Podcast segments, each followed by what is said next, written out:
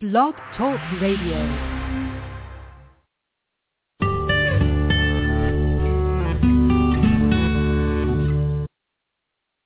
The information discussed during the show is not intended to diagnose, treat, prevent, or cure any condition. If your pet is currently experiencing any medical issues, please seek immediate assistance from a licensed veterinarian.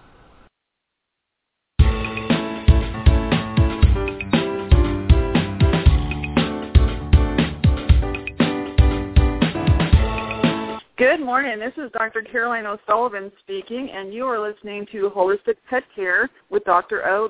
Uh, we have a wonderful guest, Shannon Almond from the Las Vegas Veterinary Specialty Center, come to talk to us about advanced rehabilitation techniques for our pets. I want to, first of all, thank Sylvia Global Media Network for making this whole thing possible.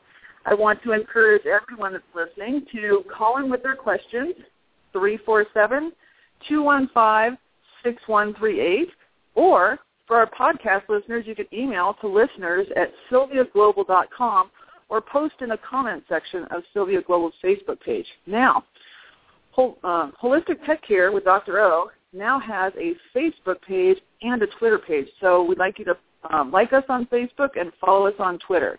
So once again, please go ahead and contact us with any questions for myself or for Shannon, either by emailing or by calling in 347-215-6138. So good morning, Shannon, and thank you so much for joining me this morning. Good morning.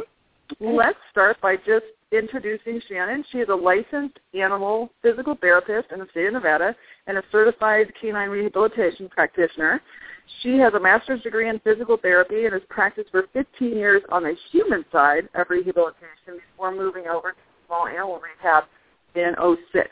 She is the official rehabilitation coordinator at the Las Vegas Veterinary Specialty Center, and that's no small shakes. The um, Las Vegas Veterinary Specialty Center does very, very wonderful, specialized, um, high volume medicine. So you are a busy bee. Is that true, Shannon? I'm very busy. so we we are very blessed to have you here and have you make time for us an hour in the morning before heading off to wherever or an hour of not being at work and playing with your dogs. I bet it's very very valuable for you, huh? All right. Right. Beautiful. Now, um, let's talk about what is veterinary rehabilitation and we can get into how it's evolved. And for me, I'd really like to hear about what training is involved in the profession. I constantly tell my students, my clients, that I want them to seek help with somebody who's had appropriate training, appropriate licensing, and appropriate time on the job right. and be working hand in hand with a veterinarian. So rather than just willy-nilly, um, and some of the people that offer treatments for animals, and we'll get into that later, that maybe don't have the skills, certification, and training that you and your staff have. So let, us start with that. That's very important. Yeah, uh, the uh, there are two main training programs in the United States uh, that train both veterinarians, veterinary technicians, and physical therapists in the uh, uh, specialized skill of rehabilitation for both small animals and there is a, a large animal uh, program as well. Um, the University of Tennessee out of Knoxville is one of them, and uh, they work in conjunction with the vet school there, as well as Canine Rehab Institute, which is um, out of Florida. Uh, both of them have a core curriculum of courses. These are postgraduate uh, programs, so you do have to uh, first be uh, a graduate of your veterinary or physical therapy program. Um, and then you do a core set of courses, uh, both uh, the- theory and hands-on, uh, observation time center. Um, the then you do case studies, uh, and uh, and then you have to go back to the program to take your written and practical exams. Uh, right. For most people, if you're working at the same time, it can take a year or two to get this this uh, uh, certification um, and it's it's definitely very rigorous. Um, it is not for the faint of heart uh, to be pursuing. Um, and then but, you uh, mentioned, and then Shannon, that this is post this is a postgraduate education. So you already have a foundation of being a technician, a foundation of being a physical ther- uh, therapy professional, a foundation of being a licensed veterinarian before exactly. you go to these programs. So it's not as though exactly. somebody off the street or somebody that loves dogs or somebody that just does not just I apologize, but that does let's Yeah. say some massage or those types of things can just sign up for these things. You have to have a foundation of very serious commitment to this profession. Exactly, exactly. Good. Uh, and it, it, it, it kind of evolved. I think the pro- the demand for this and um, need for it evolved so quickly that um, this is where the certifications have come from. Um, some theorize that there may be a degree at some future date, you know, where they'll say blend veterinary and physical therapy uh, education. But uh, right now, these are the main uh, ways of being uh, certified, and it's certainly important that people make sure that if they are seeking rehabilitation services for their pet, that the the person is is properly qualified. Where would a where would a listener find um, a person with a training such as that you have either coming out of Tennessee or Florida? Is there a list or a website that says I've been credentialed here, I went through training there, and this is where I work, or something like that? Yes, both both those sites, the uh, University of Tennessee um, uh, program and the uh, CRI or Canine Rehab Institute, uh, both of them list um, all of the uh, certified therapists, uh, be they veterinarians, vet techs, or uh, physical therapists. They'll list all of them and where they uh, currently work. Very nice, very nice. Um, and that's something that we can get online, or maybe we can make a phone call if, if folks are interested. Um, Right. Alrighty. So since you you started out on the human side, and Right. um, and what what made you to cross over? Well, I, I had always been involved uh, with animals my whole life. I had been participated in canine uh, conformation dog shows, uh, obedience uh, dog shows.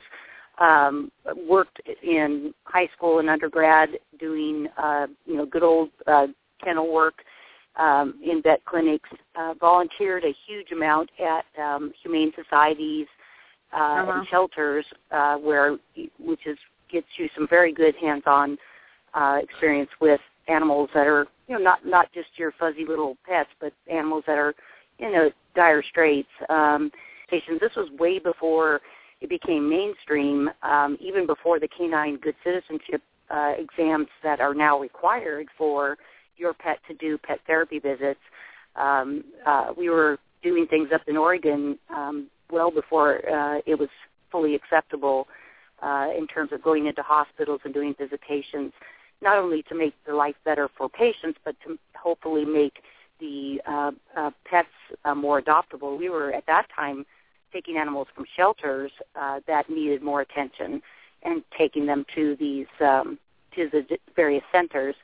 Um, I also did my thesis in PT school, physical therapy school, on the effects of pet therapy visitations on nursing home populations. So um, that was, uh, um, you know, a very in-depth study that we did, trying to look at some quantitative measurements. There's a, been quite a bit of subjective information and research done on the effects of pets on people, um, but a lot of the quantitative uh, research um, has has been more recent, obviously. Uh, but they certainly have a very beneficial effect, and we're seeing that now. Where it now we all pretty much accept that um, that you know animals will be coming into centers. My father was recently in an intensive care unit, believe it or not, at Oregon Health Science University after surgery for lung cancer, and someone came in and, and did a visitation with him right there in the intensive care. Shannon's topic of specialty rehabilitation is uh, quite near and dear to my heart. I've had um, quite a few of my personal dogs um, treated at the specialty center, both with surgery and with rehabilitation, and watched this work not only on my patients and my referrals, but also on my own dogs. And the difference between being a doctor and being a patient is quite, quite, um, quite worlds apart. Um, and watching these guys go through these major surgeries and then seeing them recover to the point where they can start doing rehabilitation, whether it's the underwater treadmill, whether it's range of motion, if it's cavaletti work, if it's weave pole, slow weave pole work, if it's massage, all of the wonderful things that um, Shannon and her, well, most uh, people in the rehabilitation community offer, both human and animal. And and um, with the rehabil- veterinary rehabilitation, Shannon and her staff are able to offer services to orthopedic patients, neurological patients, general medicine patients, deal with obesity issues in animals, senior disabilities, performance dogs, um, animals that have just um, hurt a knee, got into a car wreck, those types of things, where they've they've been most of the time with surgery or extended rehabilitation or maybe chronic injuries and illnesses to where they need something more than just your normal take two of these and call me in the morning. You know, just rest for a week and everything will be fine. These are usually situations that are quite a bit more advanced than that. So that that's where Shannon and her staff come in. Uh, well, the um, uh, at, uh, we we at the at the center, based on how the um, the state uh, regulatory um, laws are written, I am I am uh, uh, licensed as an animal physical therapist through the uh, Nevada Veterinary Board, which is unusual. There's not many states that have been that forward thinking. I I would say. Um, in terms of um, having a, a, a list of requirements for their animal physical therapists, in the center, I do get, um, of course, direct referrals from all of our specialists. Uh, right. uh, a lot of a lot of them from our um, orthopedists uh, for a variety of different orthopedic surgeries, including uh, cruciate uh, uh, rupture repair, um, uh, problems with um, the patella or kneecap dislocating, um, and total hip replacements in dogs, um, uh-huh. elbow surgeries, all sorts of different um, joint surgeries, where we then work at getting, uh, just like in human medicine, we work at getting first and foremost their range of motion, uh, and then mm-hmm. uh, weight shifting, and then um, muscle strength, uh, so that they get full function back. And the majority of these animals really do, you know, um, uh, go back to 100% full uh, function. Um, we see a tremendous number of um, uh, neurological patients. Um, as people, some people may know out there, there are certain breeds um, that are very prone to uh, sudden acute disc herniation, which then causes compression on the spinal cord. Um, and this is a particularly difficult uh, situation, uh, especially for the owners, I would say, because it's um, not only does the animal have a, a, a you know sudden um, uh, change in their mobility, but oftentimes will have um, problems with their bowel and bladder for a while. Yes. Um, yes. And and it's it's a, it's a tremendous um, amount of you know nursing and home care for the um, uh, clients uh, when they're taking these these guys home. Um, and we we do a tremendous number of uh, um, of neurological rehabilitation, and it's just imperative to their recovery to um, to get them moving and get those signals um, uh, working again in the spinal cord. we we uh, we did we made a um, because uh, these poor uh, you know clients when they take these guys home, I call it the deer in the headlights look when they you know go home with these these guys. Um, we made a, uh, a CD where we um, uh, had all of the different exercises as well as home care uh, procedures uh, filmed and put on a CD so that these people can, can go home and be able to um, watch these things after they've kind of been able to take a breath and and um, you know know what they're they're in for. Um, and we've developed a very very strong working relationship with uh, with these clients in particular because sometimes it can be you know a lengthy rehab and the owners are going through you know really a very um, life changing event when they uh, take these guys home. Definitely, um, so, definitely true. Yeah. Um, there's other neurological conditions. Uh, a very common one is uh, degenerative myelopathy, which is extremely mm-hmm. prevalent in German Shepherds. Uh, however, it can occur in other breeds. Um, tends to, to start when they're a little bit uh, later in life, and will start with some hind limb discoordination, uh, but can progress to hind limb paralysis um, and the need to use a uh, a dog wheelchair and have some assistance for their uh, function. Um, the only probably good thing about degenerative myelopathy is that it, it is non-painful, uh, and these dogs, you know, typically their attitude is extremely good. They are not.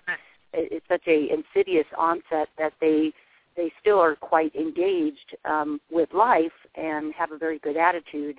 Um, it's just that their mobility is is slowly being compromised. So we see a lot of people that are very very willing to work with their animals and help them to have a good quality of life, um, you know, up through the through their life. Um, yeah, I, I completely. I completely understand that. I, I'm not sure if you remember my old big old pit bull that had his bilateral TPLOs yeah. done and one failed and we had to do the over again. Now he he's right. got you know neurological deficit in that rear end and he did great with rehab. I mean, so for right. our listening audience, um, I have a young pit bull. Uh, he's about five now, and both of his knees for a um, blue, like most people say that, would be for people a um, an ACL tear in dogs with a cranial cruciate ligament tear, or um, this one was a full tear on both of them. So he went to surgery and had surgeries called TPLOs, um, tibial plateau leveling osteotomies, where the tibia is actually cut, remounted, and plated and then re, you know there's a, quite a bit of surgery to go clean the joint out and those wonderful things that these surgeons do. And then when stitches come out and the surgeon says okay, then they these patients get sent over to Shannon and her amazing capable crew, and it, our, a new life begins. And the amount of owner participation and the owner involvement has to be a commitment. We have to do it together. Right. And um, I, I can tell you from personal client experience, uh, more so than oh, you know, yeah. doctor, that um, it, it's it's intense and it's sad and it you know it's it's frustrating and you just want you just want them to be before.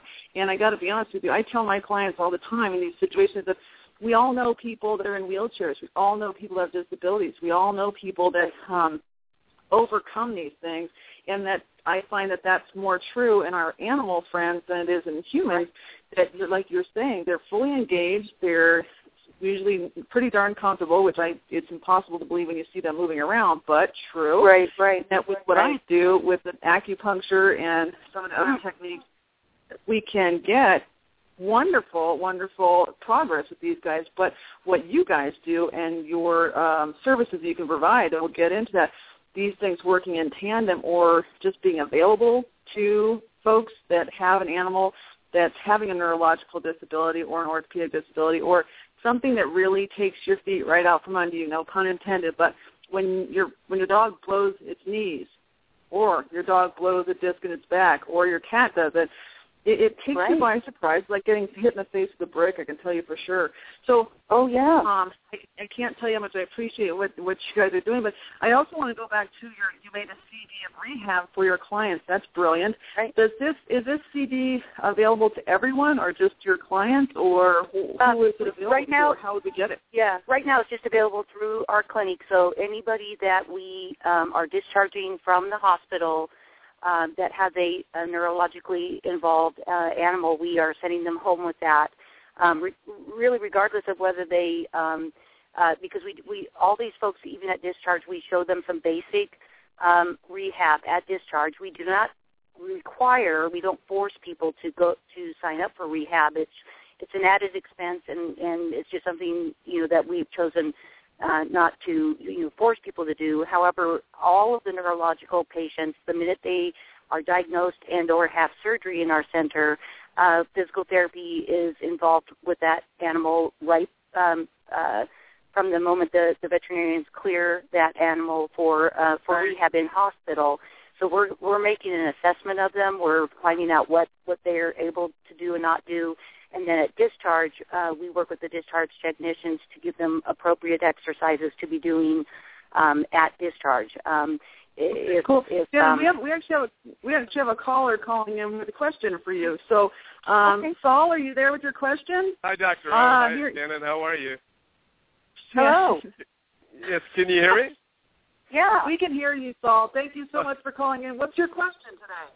Sorry about that. Um, we've been thinking about getting a Great Dane, And uh, the few friends that I have that have had them, uh, undoubtedly they say they get hip problems and uh, issues uh, with their joints. Is this something that, if it occurs to them, that you can help them out uh, by the methods that you have, or is there any way to help prevent these things from happening, specifically oh, to the Great Dane breed? Well, um, I, I'll, I'll let uh, um, Dr. O specify that as far as the medical side of that, but we certainly we, we see a tremendous number. I, I wouldn't say um, uh, specifically just the Great Danes, uh, but we certainly see large breed dogs um, that will uh, sometimes even be born with very, very severe hip dysplasia. We've actually had um, some dogs that we've even treated conservatively um, where we've been able to increase their muscle mass around the joints and be able to give them better function and more from the veterinary standpoint there um, certainly are some procedures that are, are being undertaken uh, to uh, to help you know correct those uh, problems if right. they occur right um, I think you know probably one of, especially when you're looking at a pure breed dog the the um, you know some of the, the things are are certainly being very very cautious and um, investigative uh, into the, the breeder in terms of determining how carefully they are selecting their um, their breeding animals and trying to breed out any of those types of of of, uh, of problems. It's not a sure thing, that's for sure, but um, that's that's certainly with if you're going to select a purebred dog, that is one thing that is highly recommended that you do your research big time. Right, right, right. And Saul, thank you so much for the question. I really appreciate it. And um, Shannon, it's such a great answer. You're going to go out and if you plan on purchasing a, you know, a dog, you want to be thorough, uh, especially if you're going through a breeder. Check their history, check their, uh, you know, breeding status, and take a look at the mom and the dad of these puppies. You know, just do do your due diligence. You want to make sure that right. you're not getting a puppy into a lifetime of discomfort and those types of things. And right. then, if you do commit, make sure you talk to somebody who has a lot of experience on things like nutrition and exactly. exercise and bone development and hold oh, on yeah. nutrition and nutrition and nutrition um, is so important in development, especially of these giant breed dogs. Um, and then yes. unfortunately, if we don't pay attention, if we don't do our due diligence, it's our four-legged friends that suffer the consequences forever. And as Shannon right. pointed out, there are many interventions that veterinarians can practice, especially the skilled surgeons at the referral or the specialty center and such. Um, if, God forbid, something like this does occur, and then guess what? They end up back at Shannon's place rehabbing right.